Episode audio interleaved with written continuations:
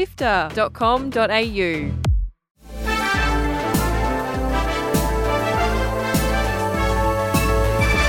Hi, I'm Courtney Borrett. And I'm Fiona Bartholomaeus. Welcome to Walkthrough, Sifter's weekly recap on the biggest news in video games. This week, Rocksteady reveals more about upcoming Suicide Squad, Fortnite rolls back unpopular skin age restrictions, and we learn why the sequel to Left 4 Dead 2 was launched just a year after the first game. Here is the news for Sunday, 26th of November. Let's go. Join the Sifter community on Discord at sifter.com.au forward slash Discord. Rocksteady have just given us an updated look at upcoming action adventure game Suicide Squad Kill the Justice League. A new trailer features some action packed third person shooter gameplay, and you'll play as DC's Harley Quinn running around Metropolis wreaking havoc. You might remember that this game copped a lot of flack when it was revealed, and then immediately delayed. Originally looking like a live service hellscape with a messy amount of currencies, so here's hoping it's now got a bit more focus. In addition to the trailer, a closed alpha test was announced and will take place from November 30 to December 4th. Fans can sign up via the website to participate. The game is set to release on PC, Xbox, and PlayStation on February 2nd. Speaking of DC, Warner Brothers has confirmed that Wonder Woman won't be a live service game either. Looks like they've really learnt their lesson. In a statement to IGN, it denied rumours that the game would have a battle pass and seasonal updates, thank God. Instead, the game has been described as a single player action adventure game set in a dynamic world. Good news, Nier fans, as producer Yosuke Saito has confirmed at the G Star Gaming Convention in Korea that the heart wrenching stories of this beloved series would continue as long as Yoko Taro lives. Saito also said that Nier Automata has sold over 7.5 million copies, and trying to replicate that level of success would be impossible. The series was intended to remain within a niche Japanese market, which it obviously exploded out of. Saito and Yoko Taro aren't chasing that same success, though. They'll keep creating more stories within the Nier universe, even if they aren't blockbusters like Automata. And it might not even be a new game. Nier has multiple novels, musicals, an anime and manga series, and a mobile game within its universe. So fingers crossed for more Nier next year. Do you remember last week, Fiona, when Epic Games said that some Fortnite cosmetics would all have age restrictions, like immediately? Yeah, certain skins and gear just wouldn't be available for use in specific game modes. Goodbye, all the guns and weapons, or really scary characters like Venom and Carnage. Well, the Fortnite developer has now backtracked on this decision, citing negative player feedback and its reviews of cosmetics being overly conservative when it came to age ratings and the islands they could be used on. There'll still be some restrictions. The company has said that a small number of cosmetics and less than 10 outfits will remain playable in only T rated islands, which is like M in Australia, because of their obvious fear or violence elements. It's clear that Epic Games want to revisit the issue in the future, as they're currently re evaluating in game cosmetics in a bid to assist parents make informed decisions for their children. Left 4 Dead 2 celebrated its 14th anniversary this week, and we finally know why the sequel was released so quickly after the first game launched. It was only a year between games, and it turns out the original game was completely gaffer taped together. They couldn't do DLC even if they wanted to. Speaking with game developer Chet Faliszek, the former Left 4 Dead lead said that the game engine was so broken that no one at Valve wanted to touch it. Apparently, when you loaded a map, the game loaded it two or three times in the background, and when they tried to fix it, player characters would randomly disappear. So, because they couldn't fix the problem, a year on, they released Left 4 Dead 2.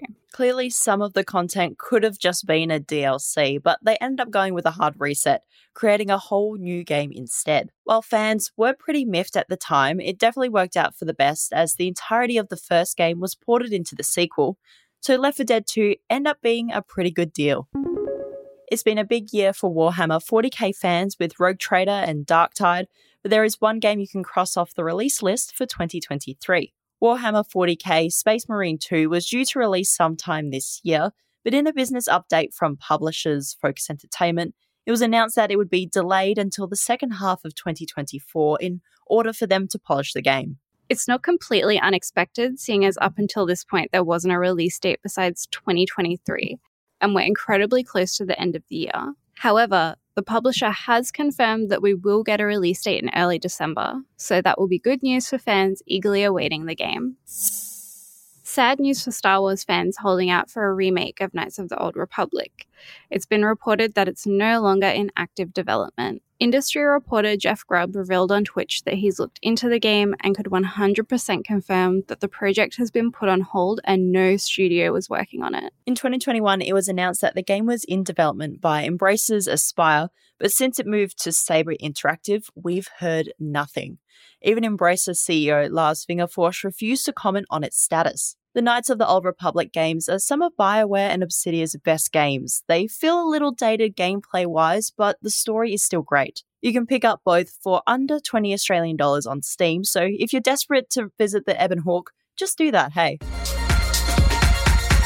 That's it for the big headlines. Here's what's coming out over the next week. Gangs of Sherwood is a co op action game for up to four players that's set in a dystopian reimagining of the story of Robin Hood. The game officially releases on November 30, but those who have pre ordered the digital Lionheart edition can access it right now. It'll be available on PC, PlayStation, and Xbox. Collect cards, build your deck, find powerful synergies, and defeat your opponents in the card game RPG Cross Blitz. The game promises a heartfelt story with strategic gameplay and a charming pixel art style. It will be released on PC on November 30. We can't get enough of visual novels set in cafes, and Pixel Cafe is another one we're excited for. The pixel art world of Cardstock is full of customers to serve and stories to uncover. The game releases on November 30 for PC, PlayStation, Xbox, and Switch. The SteamWorld franchise is pretty varied with platformers, turn based shooters, and fantasy RPGs, and this week we get to add City Builder to the list. In SteamWorld Build, you'll make a steampunk western town as you search for lost tech in the mines to escape a dying planet. It's out on PC, Xbox, PlayStation, and Switch on the 1st. Articles to read, Videos to watch. and podcasts to listen to. sifter.com.au. This has been Walkthrough by Sifter.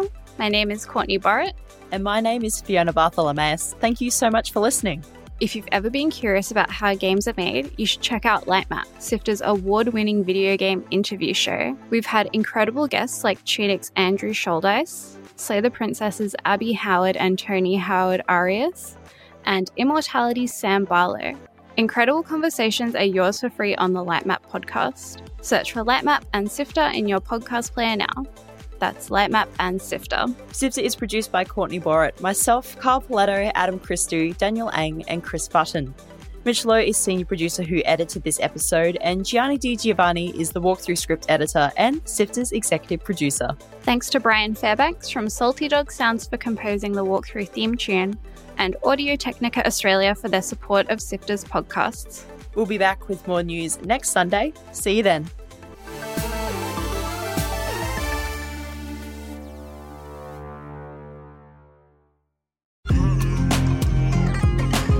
Hi, Chris Button here from Drop Rate, Sifter's video game review podcast. Unicorn Overlord might have a strange name, but don't dismiss its tactical prowess. It uses a, a tactics mode, um, and which is similar to the Gambit system that was in Final Fantasy XII for your um, uh, your squad mates, and you can say, okay, well, you know, Hodrick, who's my legionnaire with the big shield, I want him to prioritize protecting the back row. They're going to take the most damage. If they take a physical hit, they're going to go down, but I need them to be protected. So you can get quite granular with this, and I reckon you could build some pretty wild builds that are totally game breaking, um, but it's kind of the fun of the tactical squad based gameplay in Unicorn Overlord. Tune in to Drop Rate to find out why Unicorn Overlord might just be one of 2024's sleeper hits.